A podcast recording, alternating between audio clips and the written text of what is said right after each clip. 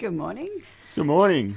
Good morning. Nice to be back after a couple of weeks away. Yeah, welcome back, Claudia. Thank you. You're in the studio with us again. Was that your first getaway since COVID?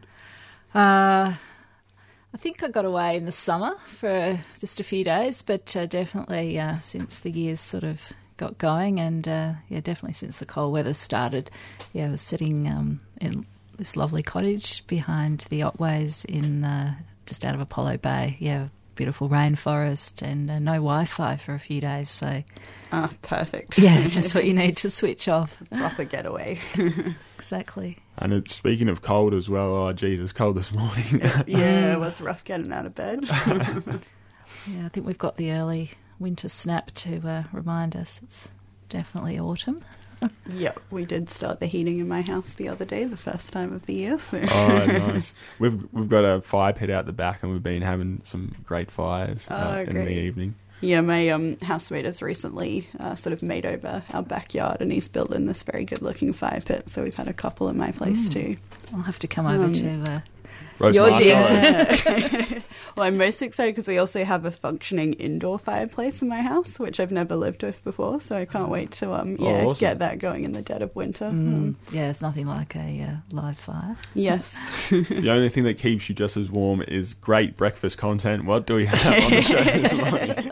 got a jam packed show. Um, yeah, this morning I am going to be talking to Amanda Porter. Um, so she's a senior fellow in Indigenous programs at the University of Melbourne.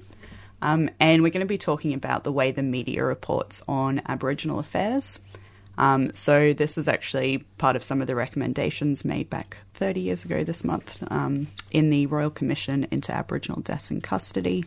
Um, a few of the recommendations were around the way the media um, discusses Aboriginal affairs and treats Aboriginal deaths in custody. Um, and yeah, Amanda wrote an article this week for the conversation on just that. So we'll be finding out more. Fantastic.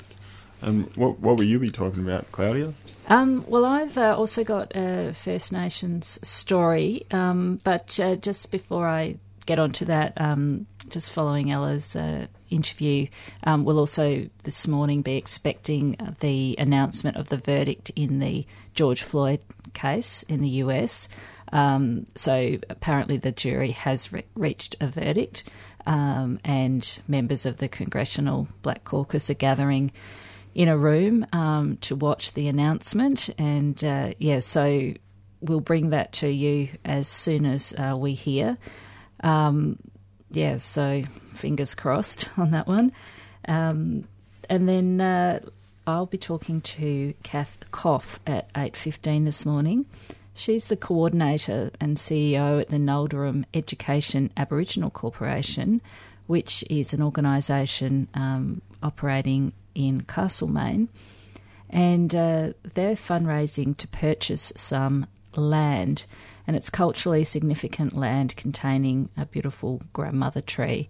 So the community is raising money with crowdfunding uh, to to to purchase this land and to be used as a, a meeting place and to, to to build the connection between the local Aboriginal community and um, Mother Earth. So yeah, we'll be hearing from her about what's what's going on there and uh, about the tree.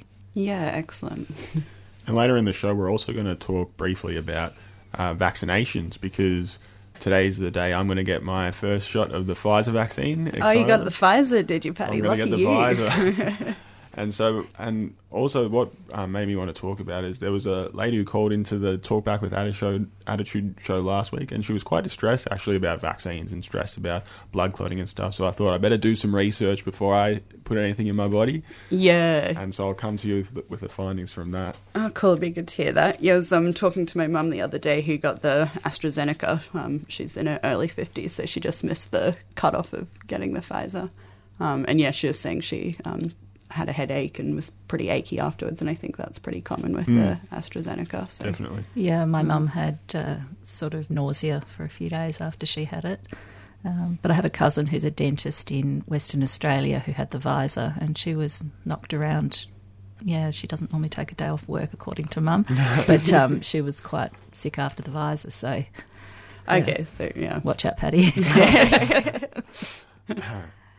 Uh, well, maybe to start things off, we could uh, kick it off with a song. Yep, sounds good. Uh, here's Field of Dreams by Beaches.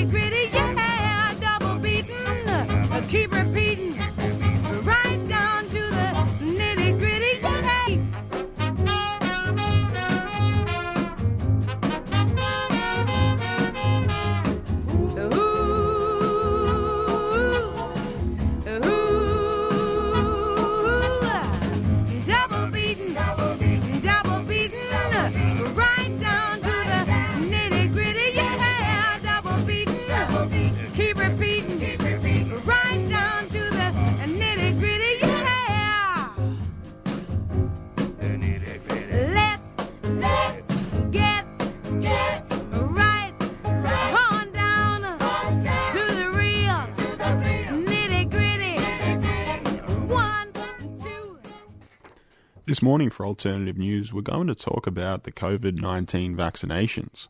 One of the regular callers of 3CR's Talkback with Attitude program called in last week and she was quite upset about the vaccines. Particularly distressing to her were the cases of blood clotting, which have been linked to the AstraZeneca vaccine. She was also concerned that vaccination would be mand- mandatory, if not in a legal sense, at least as a result of the social exclusion experienced by those who decide against taking the vaccine. Well, today is the day I received my first dose of the Pfizer vaccine. So I thought I'd better do some research about these vaccines and the concerns about them. The number one concern around vaccination at the moment seems to be on the blood clotting associated with AstraZeneca. But should we be concerned? According to the professor and director of clinical anatomy at the University of Lancaster, blood clots have appeared at a rate of 1 in every 250,000 AstraZeneca vaccinations. Now compare that to the birth control pill, which causes blood clots at a rate of 1, every, 1 in every 1,000. And let's compare those statistics to COVID 19 stats in Australia. Of 30,000 infections, 910 people passed away. So that's 1 in every 33 people infected dead. So even though there have been some blood, there have been some blood clotting occurrences, which is perfectly natural to be concerned about, the occurrences are extremely rare. But what about the other side effects of the vaccines? Well, so far there have been reports similar to the side effects of the flu shot flu like symptoms, headaches, site pain, muscle soreness, and fatigue. Assistant Professor Natasha Yates from Bond University points out that these side effects are signs that the vaccines are working, training our immune systems to fight the virus. If there are any side effects that I experience after getting the shot, I'll be sure to report back next week. My mum is a nurse, so she's had the jab already, and my dad is in aged care, so he's had his first shot of the vaccine. And despite the Morrison government stepping back from its goal of vaccinating the whole country by the end of the year, it's still important that we all make time to get the vaccine as soon as it becomes available.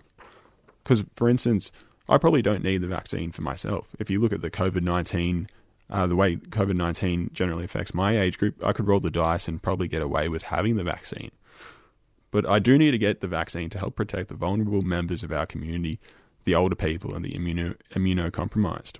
But we want to hear from you. What are your thoughts on the vaccine? Text in your thoughts to 0488 809 855. That's 0488 809 855.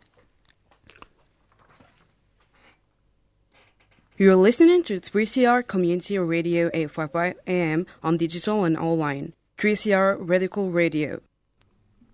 And now uh, we're just waiting on the uh, results of the George Floyd case in America. Um, has there been any further developments there? Yes, uh, the results have just come through, and Derek Chauvin has been found guilty of second degree manslaughter and third degree murder. Um, that's an un- unintentional murder, and he has been uh, handcuffed and taken away out of the courtroom and um, remanded in the custody of the county sheriff. And we haven't received any. Uh, responses yet from uh, the community around the courtroom or the um, the family of Chauvin since the announcement, and uh, but we will bring you those uh, as they come in. Wow. Yeah. So, Derek Chauvin found guilty of George Floyd's murder. Yeah, live as we uh, as we speak in the US, Minneapolis. I'm sure that story will continue to develop throughout yeah. the day yeah, big news. Uh, maybe to follow up on that uh, note, we have um, we have April Day uh, from the Black Deaths in Custody rally with the demands of the family of the uh, federal government. I'll introduce April. She will read out the demands of the families.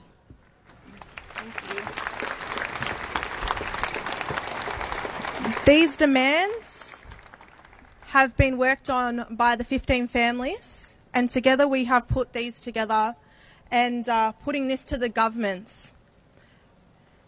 Number one, governments need to fully implement all recommendations of the Royal Commission into Aboriginal deaths in custody while involving and listening to our families.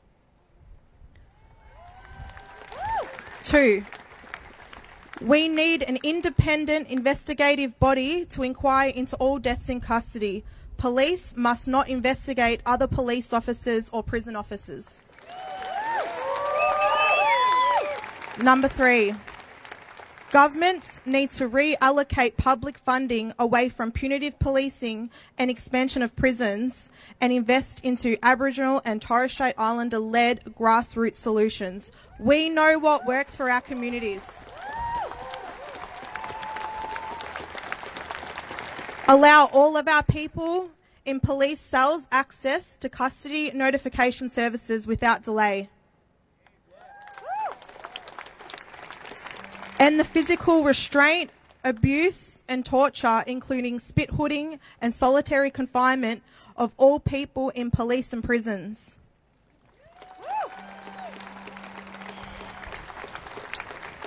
Number six, families deserve to know if their loved ones died in custody and that they will be heard.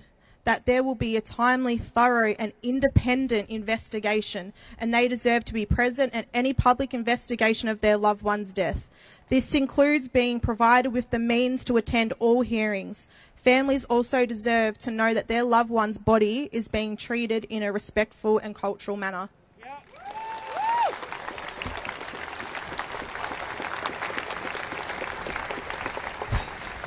Number seven, reduce imprisonment of our peoples by repealing punitive bail laws, mandatory sentencing, and decriminalising public drunkenness.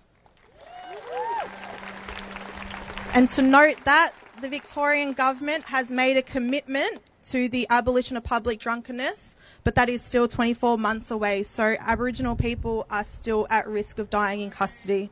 Shame. Number eight, commit to raising the age of criminal responsibility to at least 14 years.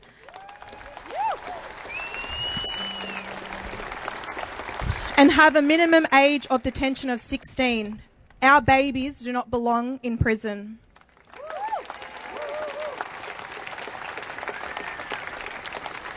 Number nine, we want governments to implement decarceration strategies, including ending imprisonment of our mob who aren't sentenced, access to income support, ending homelessness, justice reinvestment, and Aboriginal led solutions.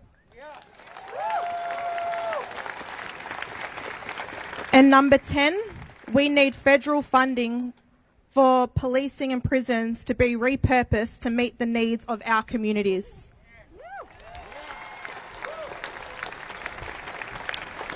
That is a shorter version of our demands, but you can find uh, the full demands on the NATSILS website.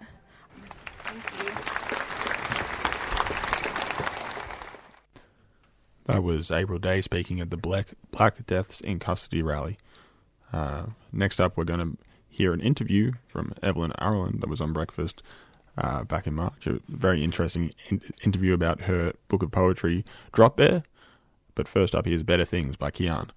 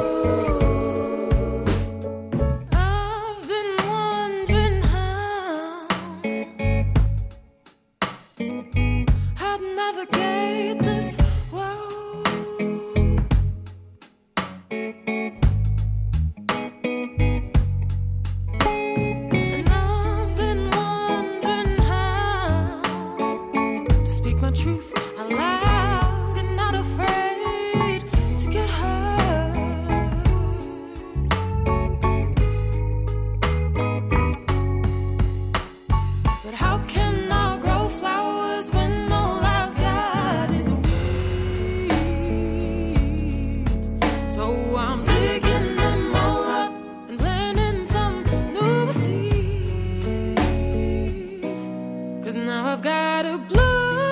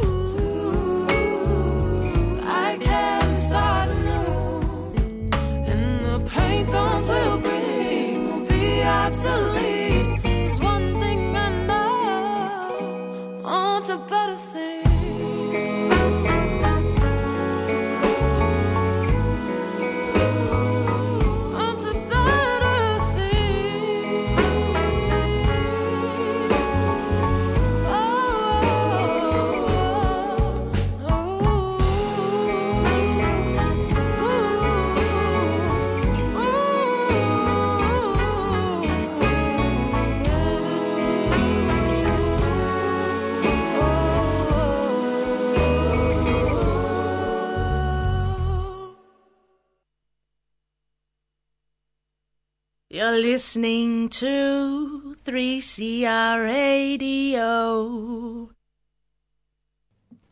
Evelyn Araluen is a poet, researcher, and co editor of the Overland Literary Journal. She has been awarded the Nakata Brophy Prize for Young Indigenous Writers, the Judith Wright Poetry Prize, and a Wheeler Centre Next Chapter Fellowship. Evelyn was born and raised on Darug country, and she descends from the Bundjalung Nation. This morning, she joins 3CR Breakfast to speak about her new collection of poetry, Drop Bear. Welcome, Evelyn, and thank you for joining us this morning. Thank you so much for having me. So, your collection is titled Drop Bear, and I personally really admire your subtle humour in your collection amidst uh, reckoning with really violent topics like imperialism and colonisation. And you have a poem in the anthology titled Drop Bear Poetics, where you draw on fictional colonial characters like Blinky Bill, and you beau- beautifully weave in conceptions of Indigenous sovereignty against white settler nationalism. So I'm interested in what you, uh, drew you to Drop Bear for the title of your collection. Yeah, um, and thank you for those very beautiful comments. Um, so I'm not entirely sure about where exactly the language of like drop bears specifically entered all of my thinking about this project, but it was like really, really early along. The poem Drop Bear Poetics is is one that I wrote a couple of years ago before I really thought about like a longer collection around these ideas. Um, and it just struck me the whole time that there is just this strange um, cryptomythology around the ways in which settler colonial Australia approaches its own ideas of like haunting and ghostliness. And so Mm. the drop bear is this weird in between idea of something that is simultaneously assumed to be native, even though we actually like there's no Aboriginal stories of drop bears or anything of the like, but is also so international in the way that we kind of use this idea of the drop bear, this joke of the drop bear, to terrorize tourists and and people who are you know overseas and hearing strange stories about terrifying Australia. So I don't know. I just I was drawn to the notion of something that is liminal and between, and ultimately functions as a way of kind of terrorizing people. Um, so that was a weird kind of avatar for me and for any kind of idea of haunting throughout the book. Mm, which, yeah, you definitely draw on quite a lot um, in your collection. You clearly love birds. Um, your poems have dotted throughout them wattlebirds, currawongs, magpies, lyrebirds, kookaburras. Um, where does your love from of birds come from?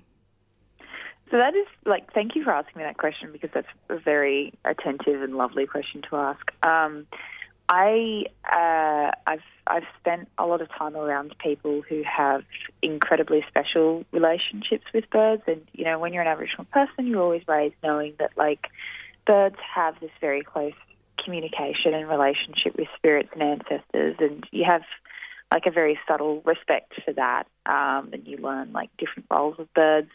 But um, yeah, for me, like I don't know, I've just I've always loved the different ways in which there seem to be so many stories and personal feelings that people have about birds. Like some of the earliest dreaming stories I can remember being told were about like the lyrebird and about how you know why some birds are black and why some birds got their colours. And um, you know, throughout my life, I've just I've just met people, Aboriginal and non-Aboriginal, who have just had such deep and tender relationships with those, you know, with with birds and different birds in specific. So I really enjoyed. I, I love writing about what other people love and and my love of those people through those things. So that be, did become like a bit of a running theme throughout. But um, yeah, I, I was I had no idea anybody picked that up. So thank you. That's very exciting to me. yeah, actually, speaking of birds, my because I'm Waanyi and Chinese, so my family come from the Gulf country. Um, oh, and yeah, just thinking about it, yeah. Now my great great grandmother, her name is Minnie Ba- Maibuyonji, and so Maibuyonji means um, black red crested cockatoo. Um, Ah, yeah, they're, they're beautiful. They're such beautiful birds, and again, like there's like really special and intimate relationships with ancestors and country and stuff, and like particularly black cockatoos. They're just like haunting and gorgeous, and it's so interesting to see the way that like settler colonists were were also like struck by these amazing creatures too. So like going back into journals, I'm weirdly resentful that they have this love as well, but it's so fascinating to read that there's like over 200 years of that kind of um, that kind of interest, even from the settler colonists and from all of these different voices that you don't always expect to be paying attention to the land in any regard. They're just kind of there to use it. Mm, mm. Um, and in your collection, there's a real sense of reckoning with the present reality. Um, my favourite poem is Playing in the Pastoral, and I think there's this mantra and an ethos in Australia that pastoralists are farmers and that farmers in this country are always struggling and they're doing it tough and, you know, they're really benefiting the Australian citizen.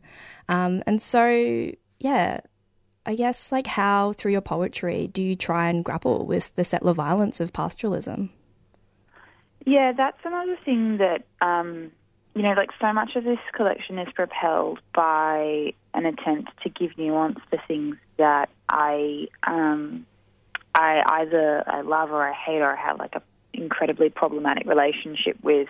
So I do attempt to confront things no matter how complex they might be. So like I'm very open about the you know I I, I lived with my grandparents for a time on on their farm and it's it's something that I have a really intimate kind of nostalgic memory for. But living there, like I knew how violent and awful pastoralism is for our landscape. Um, you know, like hooves in particular are just like so destructive for our soil. And there's a really long history of that in the region that I grew up in, the Hawkesbury, and the damage that the pastoral industry has done.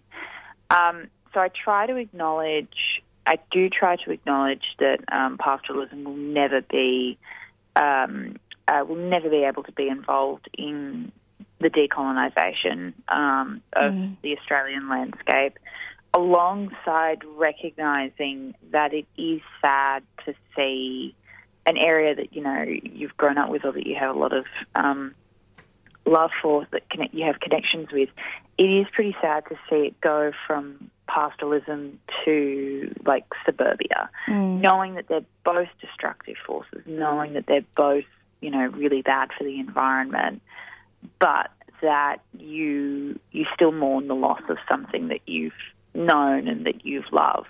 Um, so I just try to be honest about the. Um, I try to be honest about the fact that I do have personal feelings tangled up in really awful, harsh, um, harsh ways of mistreating the landscape, and um, I think that's important. Like I think we do have to be vulnerable about the different ways in which you know we are implicit in different problematics. Mm. Um, and now to another aspect of your collection. A number of the poems take on academic or institutional conventions. For example, Appendix Australia, Australis or Acknowledgement of Country, um, which spelled C U N T E R Y. Um, and they're really different examples, but what does adopting this type of language allow you to do? Uh, so I did I did use a bit of conceptual and academic language throughout the collection quite intentionally, um, but then also in moments it crept in because I've you know I've been doing a PhD for forever and like I'm also a researcher and a teacher and um, I'm always just so struck about struck on the ways that academic language is used to kind of legitimate or delegitimize knowledge. And I definitely had like this really petulant feeling throughout the book um, that I could say what I wanted to say poetically. I could say it honestly and from the heart, and I could say it informed by storytelling, by elders, by culture, and they still wouldn't listen. And so, a big part of um, my attempt to kind of use some of that language and those structures was to kind of ironize and undermine their validity and demonstrate that um, they aren't the authority. That's not the authoritative way to convey information. Um, it's just the way that we are accustomed to um, structuring different arguments that are ultimately usually there to kind of speak over other people who don't have access to those systems and structures. So, really badly misusing them throughout the collection is my subtle attempt to undermine those things hopefully get revenge for myself for foolishly trying to do a PhD. Um, and Evelyn, I was wondering if you would like to share a poem on air for listeners. Yeah. Um, well, I might I might read Drop Bear Poetics just because it was the first one you mentioned, and I think it's probably it probably summarizes the collection best. So um, yeah, so this one is Drop Bear Poetics. Tiddalik say, I'm such great thirst, I will drain the land and drag my big fat belly across the empty sea. Bunyip say, I'm going to gobble you up if you step waters where I sleep, and with wet claws I will snatch your spine and ankles to fill them with stain and stench. What the mopokes say don't need saying if you've grown up under his eyes. Now here's the part you write Black Snake down for a dilly of national flair.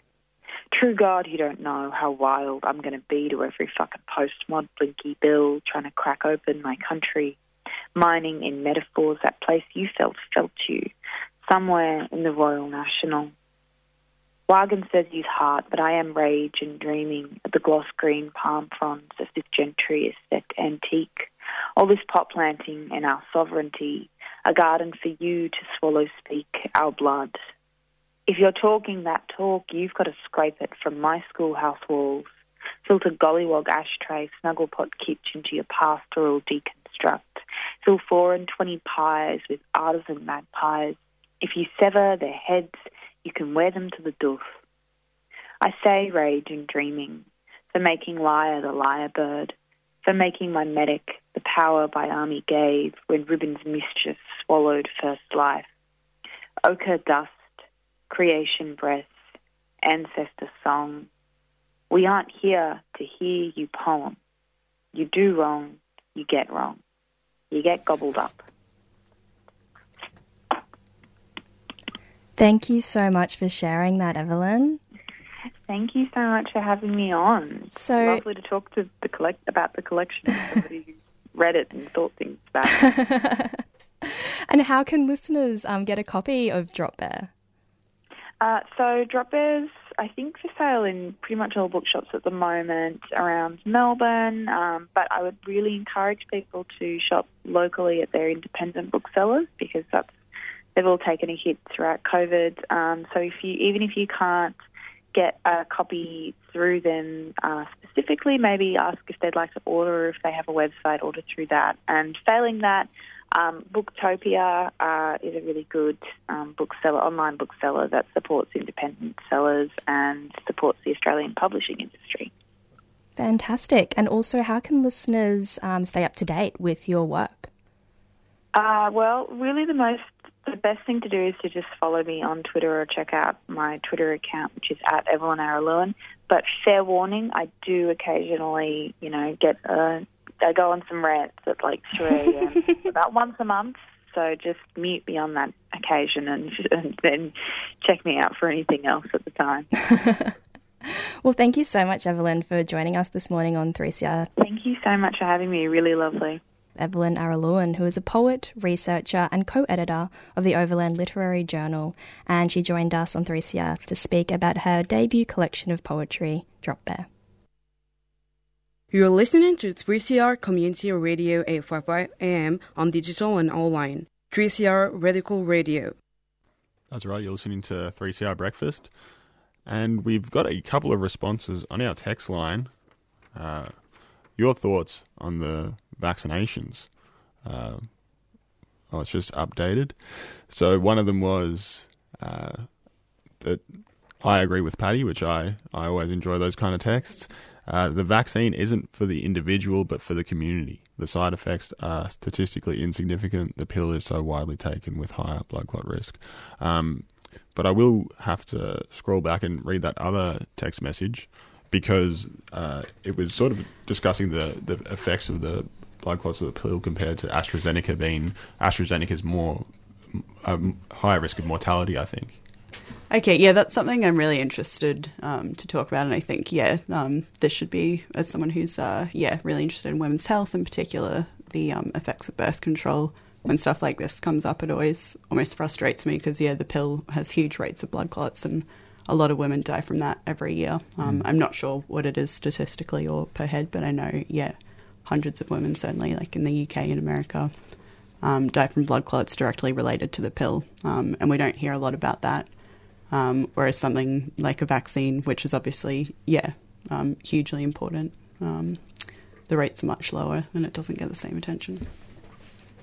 And we have a, another text message just come in from uh, Elvira, Elvira from Toorak. I'm just a layperson, so I follow the medical expert's advice. The risk of blood clots is negligible compared to the prospect of COVID 19. Get the jab. So I think there's a lot of uh, support for the vaccine, but it's also uh, important to admit, you know, there's there's good reason to be. Af- I'm even afraid of needles. I know when I'm going to get my vaccine today, I have to take a seat. I'm too afraid that I'll faint.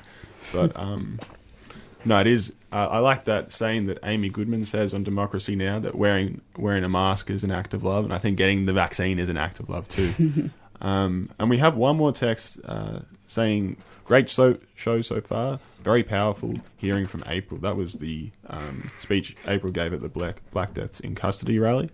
And if you wanted to follow up on um, the petition that she was speaking about at the end of that speech, uh, you can sign the petition calling on the Prime Minister to meet with the families whose loved ones have died in custody for thirty for the for the 30th anniversary of the Royal Commission at www.natsils.org.au slash Black Lives Matter.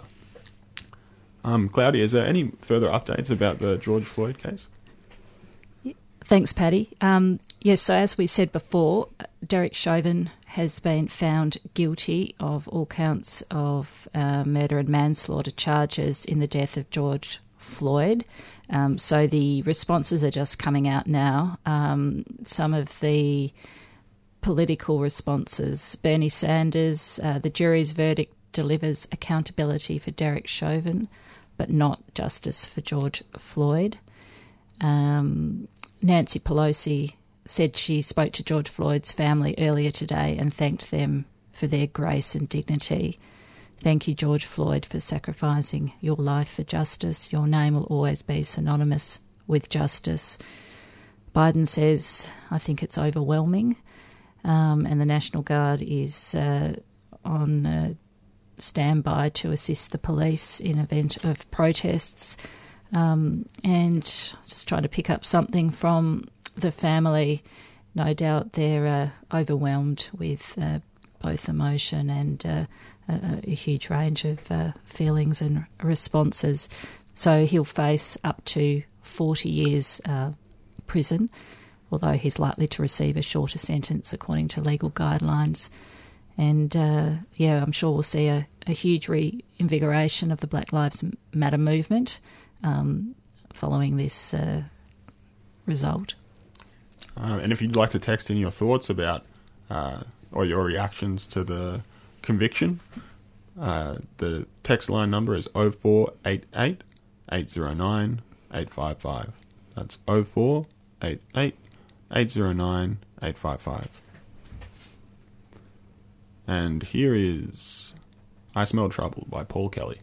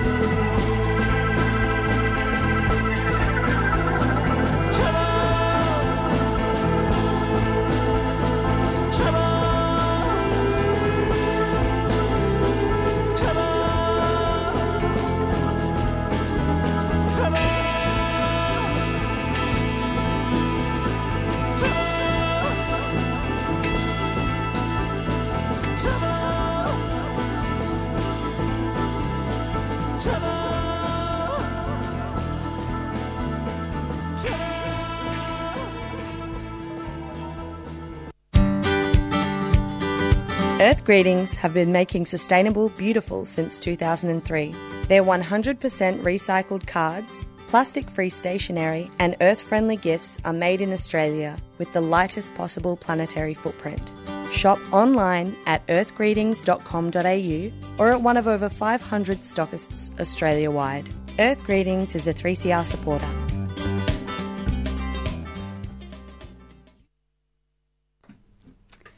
As we've discussed on the show this morning, uh, this month marks 30 years since the final report of the Royal Commission into Aboriginal Deaths in Custody, uh, in which 339 recommendations were made. Um, and a heads up to listeners, the following discussion will most likely contain names of deceased Aboriginal and Torres Strait Islander people. Uh, since the Royal Commission's final report, there have been 474 deaths, described as a national shame by Pat Dodson, one of the Royal Commissioners at the time and a current Labor Senator. Five of these deaths have occurred since the beginning of March this year. So there are clearly a number of areas which still need to be addressed. And one of these is the way in which the media reports on Aboriginal affairs and Aboriginal deaths in custody. So joining us this morning to discuss this is Amanda Porter, a senior fellow in Indigenous programs at the Melbourne Law School, where she teaches and researches deaths in custody. Amanda recently wrote an article for The Conversation entitled Not Criminals or Passive Victims The Media Need to Reframe Their Representation of Aboriginal Deaths in Custody. Uh, good morning and welcome to 3CR Breakfast, Amanda. Hi, Elle. It's a pleasure to be on the show. Thanks for waking up nice and early on a Wednesday for us. We appreciate it. No, it's always good to support um, local radio and the work of 3CR and the people that are getting the framing right. Ah, glad to hear it. and um, yeah, now as you write, um, the, the, Australian media tends to not afford Aboriginal people the same nuances uh, we see with um, non Aboriginal people. Um, they're often presented as criminals or passive victims. Um, so, can you talk a little about the ways in which Aboriginal affairs are discussed in the media? Yeah, well, I think for me, um, you know, we saw a perfect example of that last week. And just before I begin, I just want to acknowledge that I'm uh, calling in from Naarm, Melbourne, um, here locally, and I want to acknowledge um, elders past and present of the Kulin Nation, um, and acknowledge in particular um, the work of the Day family, um, local organisations like Dura and um, other Aboriginal organisations like War that have been, you know, doing such a significant job in leading this um, fight to end black deaths in custody.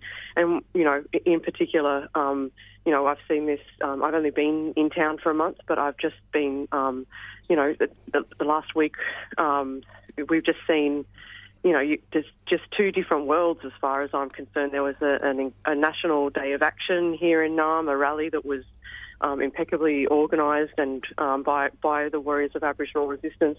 Um, there were there was not one arrest. It was um, really, um, you know, there were there were marshals um, ensuring people's safety and compliance with COVID and so on. and the purpose of the rally was to was a national coordinated day of action to as a wake up call for Australia. and sadly, you know, that was last not not last Saturday, but the Saturday before last. And for me, um, the most distressing thing about the last week was that, you know, I was really expecting to see a week with deaths in custody, contemporary issues, you know, front and centre. I wanted, you know, I was expecting naively to see, um, you know, information on, um, you know, the Dhadjowa Foundation and the work they're doing to decriminalise public drunkenness here in the state. You know, that's a perfect example of a royal commission that was, you know, um, you know, there were there were clear recommendations made about the urgent need to decriminalise public drunkenness in the late 1980s and in the interim report to the Royal Commission and, and in the recommendations. And, you know, we've seen nothing but inaction, successive inaction and, you know, talking big and doing nothing um, by successive state and um, Commonwealth governments. And, um, you know, the, the people that have been working to do that, I think you know it's inexcusable that that falls on the on the you know the back and the you know and the, the work of, of, of bereaved families themselves, and yet they were completely missing from the media. Um, mainstream media, I should say, portrayal last week. Um, it was just, um, uh, I thought, quite sickening that, um, you know, there wasn't, you know, and it's not even, you know, the, the main the article that I wrote um, with Eddie, my um, colleague and associate dean at the law school, Eddie Cubillo, um, we were, you know, trying to write about these concerns in the, the framing of, of articles by the mainstream media, um, and you know, the need to, you know, I think it's important to remember that um, the Royal Commission was, you know, written for uh, the Australian public. It was written for Australians. Um, was paid for by, um, you know, Australian taxpayers, and there were actually, um, you know, the, the the point that we were keen to to emphasise was that there were a number of recommendations, 205 to 208, among others, um, in the among the 339 recommendations of RCIADIC, um, which actually, you know, they they were addressed um, not to you know public officials or government leaders, but they were addressed to the media. Um, and those recommendations like, clearly say that, uh, you know, talk about the ethical and moral responsibility of editors, of publishers, of journalists, um, to not perpetuate racist stereotypes. And, you know, it's largely um, off the back of that that we saw the, you know, birth of NITV and, and, and um, you know, the, um, a, a, you know, um, for want of a better word, a, you know, renaissance of Indigenous media. But, um, it's just um, you know you know deeply sad and I think sickening to see um, racist stereotypes and myths and misinformation kind of just um, and just spin and um, you know crap really. Um, you know but um, you know it's um, what more I guess could you expect from you know um, the corporate Australian media? Um, but yeah that was um, that was the, the gist of the article, um, and it's out on the conversation for those that want to read it. But um, that was uh, that that was the concern was that, that there were clear recommendations there about um, journalistic standards um, and, and ethical and responsible journalism and news reporting on Aboriginal deaths in custody. Yeah, and one of the um, myths you address in the article is this argument we hear a lot that um, many Aboriginal deaths are ruled to be of natural causes. Um, can you set Yeah. that one straight for us? Um, well, I mean, it's you know sad to see that, that this myth is perpetuated in the mainstream media because it's just the spin that you see um, from corrective services, legal counsel, and police. Um, um. So, you know, anytime there is a death in custody, um, for those who um, have had, had the unfortunate, um, you know, un- unfortunate scenario of having to actually sit through the coronial inquest process. But it really is just a display of industries here. So, you know, you have some of the um, most well-resourced um, industries, uh, unions, the police union um, in particular, um, that has, you know, um, deep pockets and will, you know, pay for, you know, QCs and, you know, the best legal representation money can buy. And one of the, you know, common uh, spins that they'll put on the legal argument, whether it's here, um, and this is just something that's, you know, I want to shout out in particular to Gomeroi academic Alison, Dr. Uh, Alison Whittaker, who has um, researched the language used um, and these kind of arguments used in coronial inquests in, at great length. Um, but it's something that's that's done um, internationally. So even in um, the trial of um, Derek Chauvin, which I, I confess I haven't uh, been so busy in the last few days, I haven't followed it. But that was, of course, wheeled out by the defence, the, turn, the de- defence team um, to, to um, the, the police officer there. And I think, you know, um, I don't believe that. You know, I think that the proof is there for the world to see. You know, you can see that footage of um, a, a Chauvin putting his knee on the neck of George Floyd, and you can see that footage. It goes for seven minutes, um, and but yet the the defence team in that case argued that um, um, George Floyd didn't die because a police officer applied lethal force to his neck and, and stopped him from being able to breathe, and he did that for seven minutes. But the defence team said that that, that that happened because he had some pre-existing medical condition, which um, you know, which and that wouldn't have happened if if um, you know, you know if, if he was white. And I think you know I, I don't believe people are so naive. I think people can see through this um, bullshit. Sorry, um, but uh, and and it's something. Yeah, it kind of um, beggars belief that they would even make this argument um, that it was of natural causes when we've all seen the video. Um, and I think Yeah. with this kind of thing, as you s- said, you may be able to um, find loopholes or work your way around an, an argument with um, one death. But when you zoom out, I don't think you can really argue with the facts. Yeah, and sorry, I got distracted. My alarm's going off. But um, there is. Um, I just wanted to make the point that this is um, a very um, you know run of the mill argument that's run regularly by corrective services and police. Um, unions around, you know, here and, and internationally. So we've seen that also with the death in custody of Nathan Reynolds um, and the death in custody of Wayne Fella Morrison. That in both cases, um, this case was run. We see it run. You know, a- Aboriginal people know that this um, is is is is this this poxy defence is is run out all the time um, in in relation to um, you know any any death of of a, of a black person. Yeah, absolutely. And another one we often hear is um, this argument that Aboriginal people don't die at high rates in prison. It's just that more Aboriginal people are in jail, um, as if this somehow nullifies the argument. When Mm. not this exactly the argument people are making? Aboriginal people Yeah. are incarcerated at extremely high rates and extremely disproportionate rates, and that's the problem. That's what puts Yeah. people at And- risk. Exactly. And the Royal Commission made that statement loud and clear, and it's fairly uncontroversial. Um, and I think most it's common sense as well for most people who have been to a prison or know someone who's been to a prison that prisons are violent um, places, and um, you know that that um, and um, that the problem uh, that, that was identified in the Royal Commission was that Aboriginal and Torres Strait Islander people are more likely to be um, uh, uh, have a higher incarceration rate, so they're more likely to be um, targeted, harassed, and um, arrested, or, or the subject of um, lethal police violence. Yeah. Yeah, absolutely.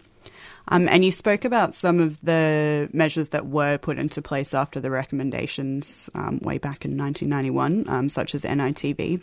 Um, did we Yep. see any other kind of action to actually um, put these recommendations into place? Yeah, I mean, look, I just wanted to emphasise there um, that, you know, as with sadly is the case with the work to um, decriminalise the offence of public drunkenness, which again was a clear and, you know, clearly stated recommendation of the interim report and the final recommendations. It's again, it's all is was and always will be was and, and is now. Um, hopefully not not not forever. Hopefully something's going to give here. But um, it, I just it, just want to emphasise that it has been the work of Aboriginal um, families and Aboriginal communities that have been that have driven this. So that was a recommendation of there, there were several recommendations about the need for um, uh, you know um, Aboriginal representation in news media to get the framing right and not to dwell on, you know, not to perpetuate racist prejudice, racial prejudice, racist stereotypes and deficit dis- discourses. And deficit discourses is just, you know, um, all you see these days. Um, I think, I mean, well, not all you see, but um, it is a problem both in the media and in um, education and everywhere. Um, but um, uh, uh, the point I was sorry, I'm again running around in circles here. But the point I'm trying to make is just that, as with um, that that with everything, it's um, work that's done by Aboriginal and Torres Strait Islander people to implement these recommendations. So, you know, NITV didn't come about, um, you know, because government said, oh, we should get, invest in black media. It came about because of the work of um, Pauline Clegg and Larissa Behrendt and so many other um, Aboriginal uh, leaders um, that, that, that, that put that together um, because they could see, and, and that's you know still the case today. I mean, shout out, for example, to um, podcast um, the podcast Curtain run by Amy McQuire and Martin Hodg- Hodgson, and shout out to um, uh, Boe Spearim, who's who's um, Bo knows kind of um, podcast on um, you know the long legacy and an ongoing legacy of, of frontier wars and, and the colonial violence um, of policing institutions here. So you know that that there's um, you know the people that are getting the framing right and where you can read um, um, you know the raw truth of, of the matter is um, Aboriginal jour- journalism and um, and uh, I think you know in particular this week having you know for those of us that are um, I think um, you know like myself that just um, was so you know distressed and saddened by what happened last week in the media and the media's deficit you know lens on all of this. I think it's really important right now to think about what we can do to invest in, in and support um, you know, um, Aboriginal journalism and um, and Aboriginal news reporting on these topics. Yeah, absolutely. All right, and I think that's all we've got time for this morning. But thanks so much for joining us, Amanda. That was great. Thanks, Ella. Take care. Have Take a nice care. day. You too. Bye. And now we're going to listen to "Survive" from Dreaming Now.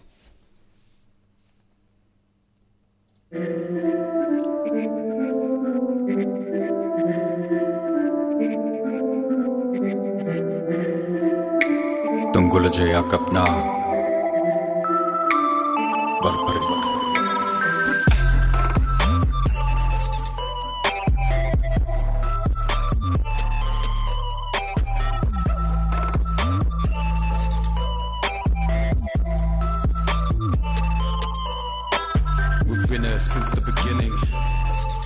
Descended from sacred obligations We still stand by those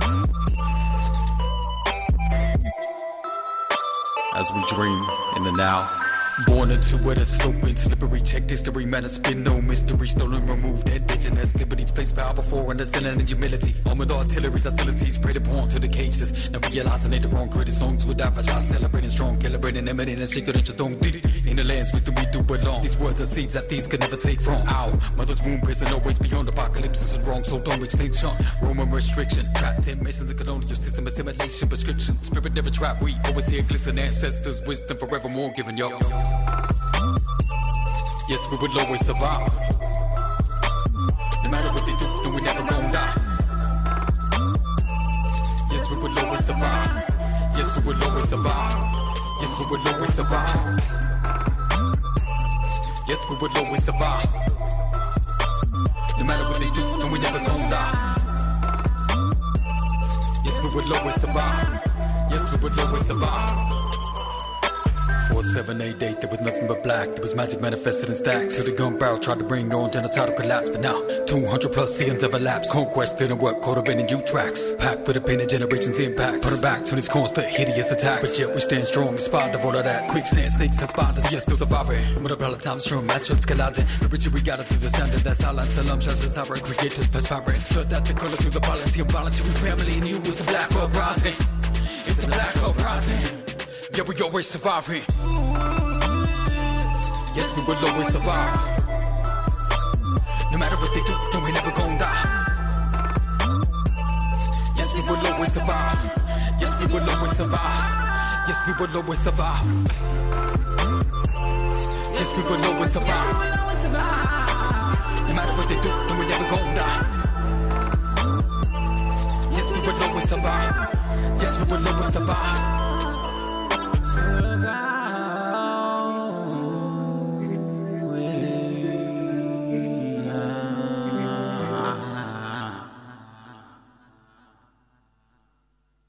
Hi everyone, my name's Robbie Thorpe. I'm with 3CR Community Radio. Every year we have a subscription drive. It's a way of supporting our organisation maintain itself through the year and we rely on the support of the, the community. One way to do that is to subscribe become a member, become part of this organisation itself. Get in contact with 3CR. You can go to the website 3cr.org.au or you can ring on 9419 8377. 3CR ensures that our voices, Aboriginal voices, are heard on this radio station. So it's a good way of supporting Aboriginal people as well by becoming a subscriber for 3CR Community Radio.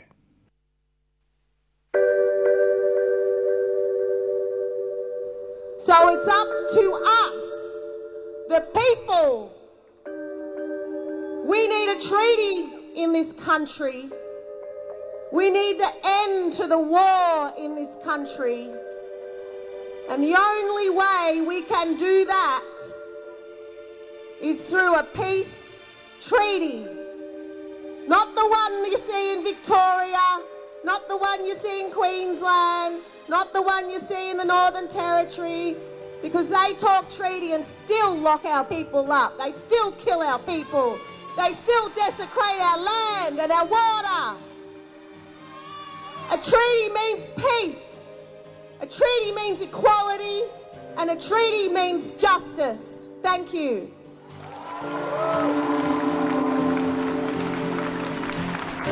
Subscribe to 3CR in 2021. Feed Radical Radio. Subscribe today.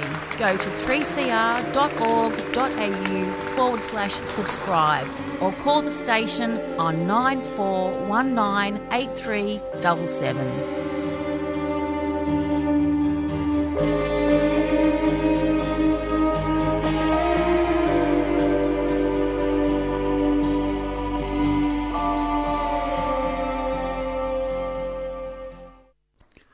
Listening to Wednesday Breakfast on 3CR. And uh, just continuing with our text messages about the COVID vaccinations, uh, we had an interesting text from Karina. Uh, she writes, might have been the conversation with an interesting piece on why the comparison between contraceptive and AstraZeneca clots may not be so helpful. In short, AstraZeneca clots in the brain have had 25% mortality. Contraceptive clots have less risk but are cumulative over time. While it's not the cleanest comparison, I'm pretty into the conversations data about informed consent with contraceptive medici- medicines, medications, etc. So it is interesting. You know, there are no easy comparisons, so, and uh, I thank uh, I thank our listeners for all our all the texts on that matter. Um, and I'm looking forward to my vaccination today. Uh, we've still got some show left. It's 8:06 in the morning. Uh, it's about going to be a top of 15 degrees today. Uh, and here is Jewel Thief by Adelita.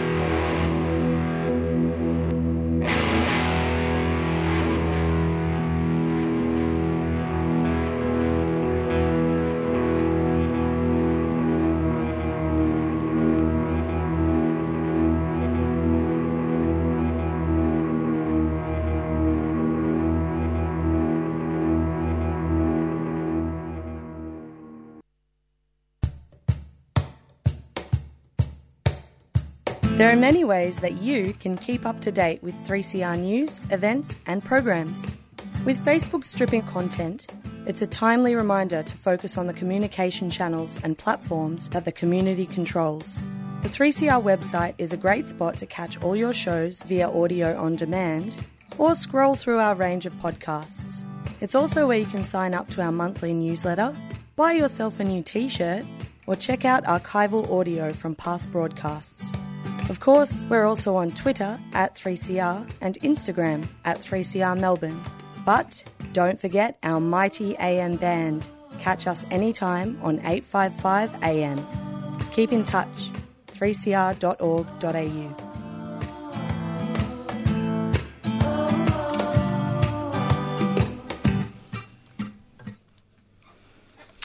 Okay, next up we have Yorta Yorta woman Catherine Coff to speak with us.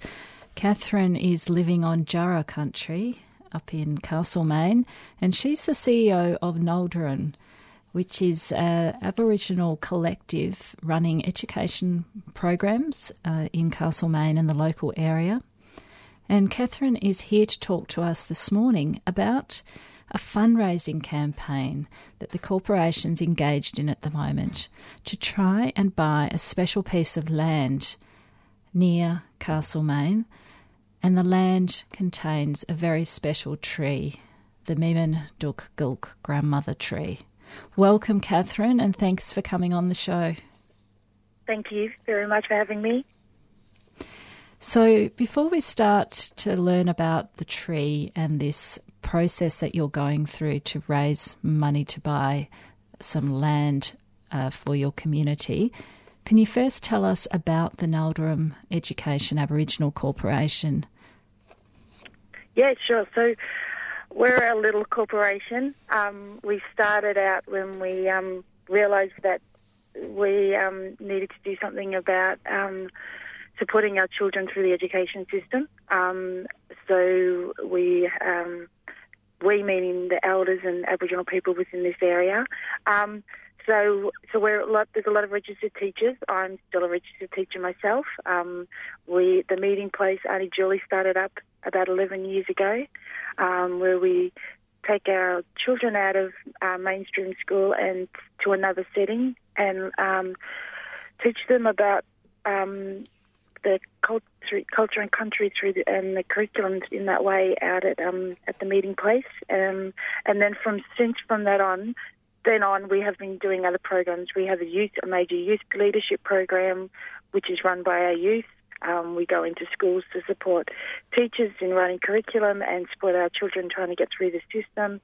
We have Cooley Business, which Uncle Rick runs, and and um, we have Pitta Business, and we have there's a quieter. Um, we have a bus which doesn't just take our kids to school, but other kids, and um, so we are we're not. Um, I suppose the difference is we're, not a major health organisation. We're not we're not a native title corporation. We get very little funding. I've only just started drawing a wage as the even the CEO. Um, that's how little we are. Um, before we've been doing a lot of this voluntarily. So because a lot of people um, are going, gosh, why did you go for grants or this and that? And we're like, we just we, we're a small, very small, sort of very grassroots organisation ourselves. But you're doing a huge amount of work. I mean, reading your website, the the, the range of programs that you're running, and the impact that uh, you've been having on the the the different um, community members um, seems to be enormous. Oh, thank you. I think it, um, we we when we started, we have very key um, ideals, and, and they were also passed on from Uncle Brian, Uncle Rick's father, in regards to um, you know you know, generosity, doing things with an open heart, um, being inclusive with our allies, um, and and it's through you know sharing loving in a way. So we, yeah, we do. Um, uh, what does one funder person said? You punch way above your weight in regards to success. But simply, I think what we do is we don't try to assume or guess what our community needs. Our community tells us, um, and they are also. We are very much Aboriginal run and led. Um, most of our staff are Aboriginal and part of the community that we live in, um, and I, I, really think that is what why it works is is actually we, we are we have purposely structured it in a different way than perhaps a lot of non-Indigenous organisations. We're choosing to do it the way that we know that works for our community and for the wider community. So we do bring a lot of the wider community and have huge amounts of partnerships um, with other uh, non-Indigenous organisations in our area, but also even in, in the wider Victoria area as well. And it was interesting reading about um, the closing the gap policy in the context of the work that you're doing. And the point was made in, I think it was in your evaluation report from a couple of years back, that it's actually grassroots organisations like like the one that you're running who are actually doing a lot of the meaningful work to close the gap in local communities.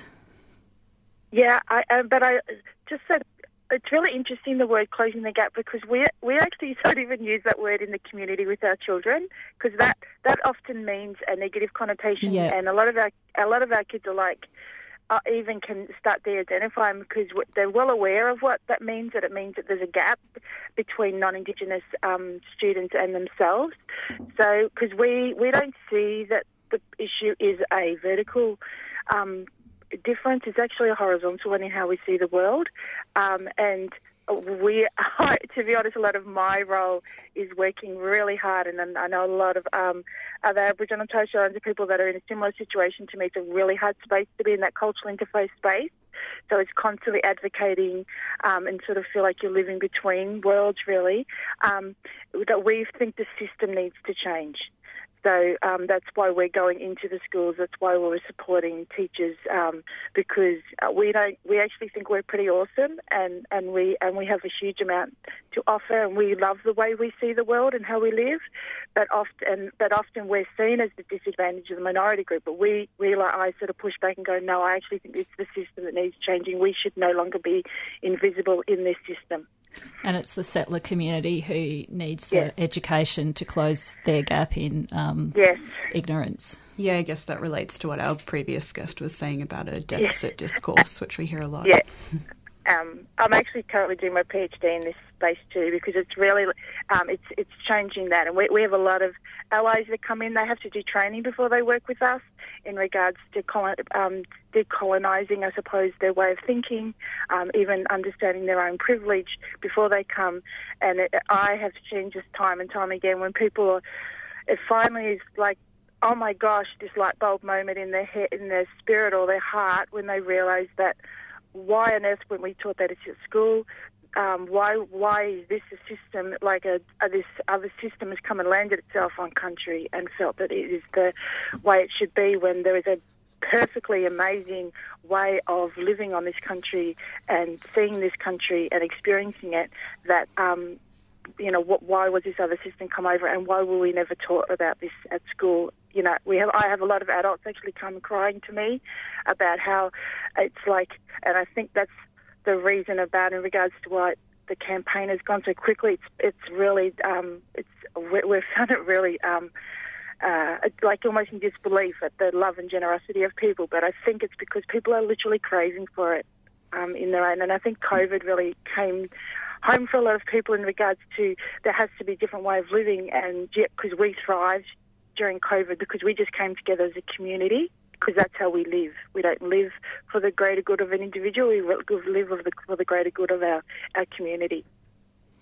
So, can you tell us about the fundraising campaign and what this land uh, is and what it means to your community? Yeah, sure. So, as I said, we we have very little funding. Most of our people that work for us are part time or do a lot of volunteer work, which I find really hard. I wish that that wasn't the case, but we just keep plodding along. Um, the what uh, we the school we have is currently um, that we've been in use is part of the education departments, but the you know it's it's a te- was a temporary situation. We had tried to make it permanent, but that wasn't what was happening.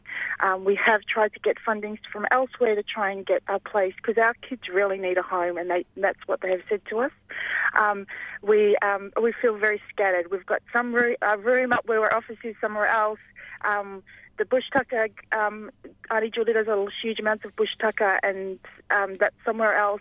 We just want somewhere central. And our Uncle Rick, he does. He's not a big talker, he, but when he talks, it's very powerful what he says. And I never forget when he took me to this um, beautiful piece of land and how his spirit and energy changed being on there. And he was even cheeky, like you know, I just leave you have a moment with the tree because it was so impactful for me.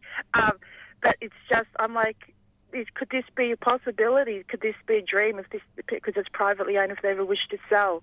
So it's we, it's been a really interesting journey because we, uh, as Aboriginal and Torres Strait Islander people, hold lots of trauma and probably disbelief in in in and not not that we don't want to hope. We hope for our kids every day, but we also hold uh, a lot of struggles as, as what we could possibly be. So it was really interesting. It was actually our allies that have come up with the crowdfunding idea because we're like, why would people want to? It sounds terrible, but why would people want to um, do this? Why would they want to be um, supporting us to buy this land? And they're like, Kath, you don't get it. Well, you don't get what you're doing. You don't get how kind you're doing it. So there, it was sort of. So it's been the non-Indigenous allies that have set it all up. The Trust campaign set up that we start having a belief in that you know that there is change hopefully happening and that um, and that we, it is a, a time where we can all walk forward together. And how does the community feel about having to buy back, the Aboriginal community feel about having to buy back the land that was effectively stolen from them? Yeah, that's got a toll. Yep. So, yeah, that's got the, the whole other layers. But we, it's just where society is at the moment, and we have to do it. We struggle with it. Um, I, I think that's part of the reason so many um, uh, people are, are so excited and ringing up about um, it, but we just have so many layers. With the layers of people are actually wanting to support us, you know, in disbelief, but we have layers of that we shouldn't, especially Uncle Rick, because um, this is his land. He's a, um, a traditional owner of this land.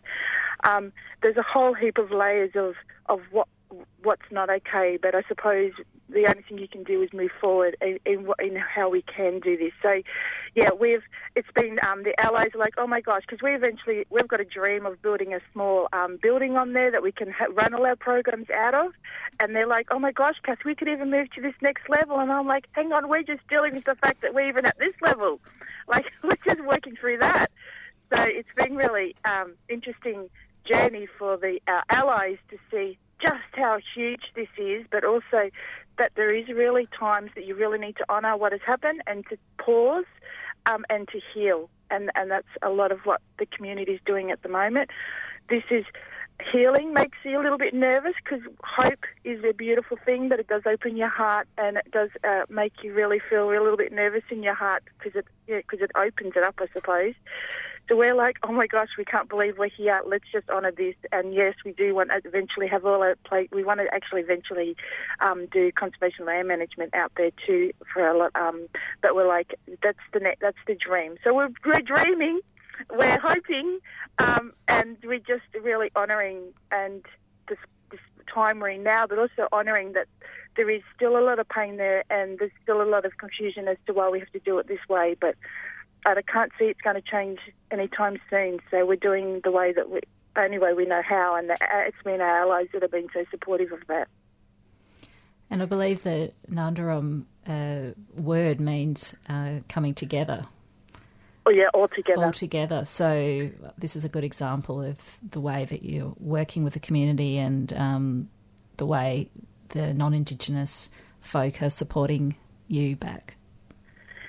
Yeah, and because we're, I suppose they're like you don't you every day you guys go and just openly do things for often very little because you have a belief in wanting to change. And I and you know I say to them look our ancestors get bossy at making that change happen for our children. And many times um, people what you know there's huge levels of responsibility often on Aboriginal and Torres Strait Islander people when they're in um, these sort of positions and, and, and with the elders uh 'cause and but we do it every day because if we want our better life for our kids. We want the next generation not to have it so hard. We want our kids not to have racism within the schools. We want them to have it that they can feel safe in the school system, can feel that the prop true um, history about this land and its people is is there, and all the amazing, beautiful stuff um, that that people can learn is, is in the school system. So that's why we do what we do, is for our kids. And that's why we wanted to buy this land back because uh, we want we want a home for our kids, and the kids our kids really need it. We're going to give uh, out some details about how people can get involved with the campaign. But before we do that, um, can you just explain uh, about the tree, the special tree that's on this land, and, and why that's significant? Oh yeah, of course. It's it's actually been really interesting because we've had people um, ring us up going, uh, "Kath, how did you know it's a grandmother tree? What this?" And I said, "That's a really good question. It's always been called that. It's like I say to people, why is the sky blue? We actually we didn't come up with that. Um, that's the tree has been known for a long time, um, and it, it the energy is a very feminine energy, but it's really Rick and I, Uncle Rick and I, like oh, we're like, I don't know, it just is. Um, so it's got the most amazing um, feeling when you walk up to the tree. Um, it's uh, it's huge. It's a ginormous, most beautiful tree, and it's really hard. You on that land where, where we go. I watch people when they walk on there, and it's like the people's energy changes and the shift. There's a really special um, feeling about the tree and the land itself. It's like there's very little trauma held in country there. Um, Unfortunately, so I'm going we to want have to uh, it. Wind up that conversation. Um, Yep. I would love to hear more about the tree. But uh, it's important that we give out the uh, information of how people can get involved. So people can go to your website, nalderun, N-A-L-D-E-R-U-N dot net dot au, or they can hop on to chuffed.org forward slash project forward slash mamunya, M-A-M-U-N-Y-A. Thanks very much, Catherine, for talking to us. You're welcome. Thank you for having me on. I really appreciate it. 3CR Breakfast would like to thank the New International Bookshop, Melbourne's independent radical bookstore and venue, for their financial support of this program. You can find Nibs in the basement of Trades Hall in Victoria Street, Carlton. And while you're there, check out Radical Coffee, a worker run cooperative cafe in the courtyard.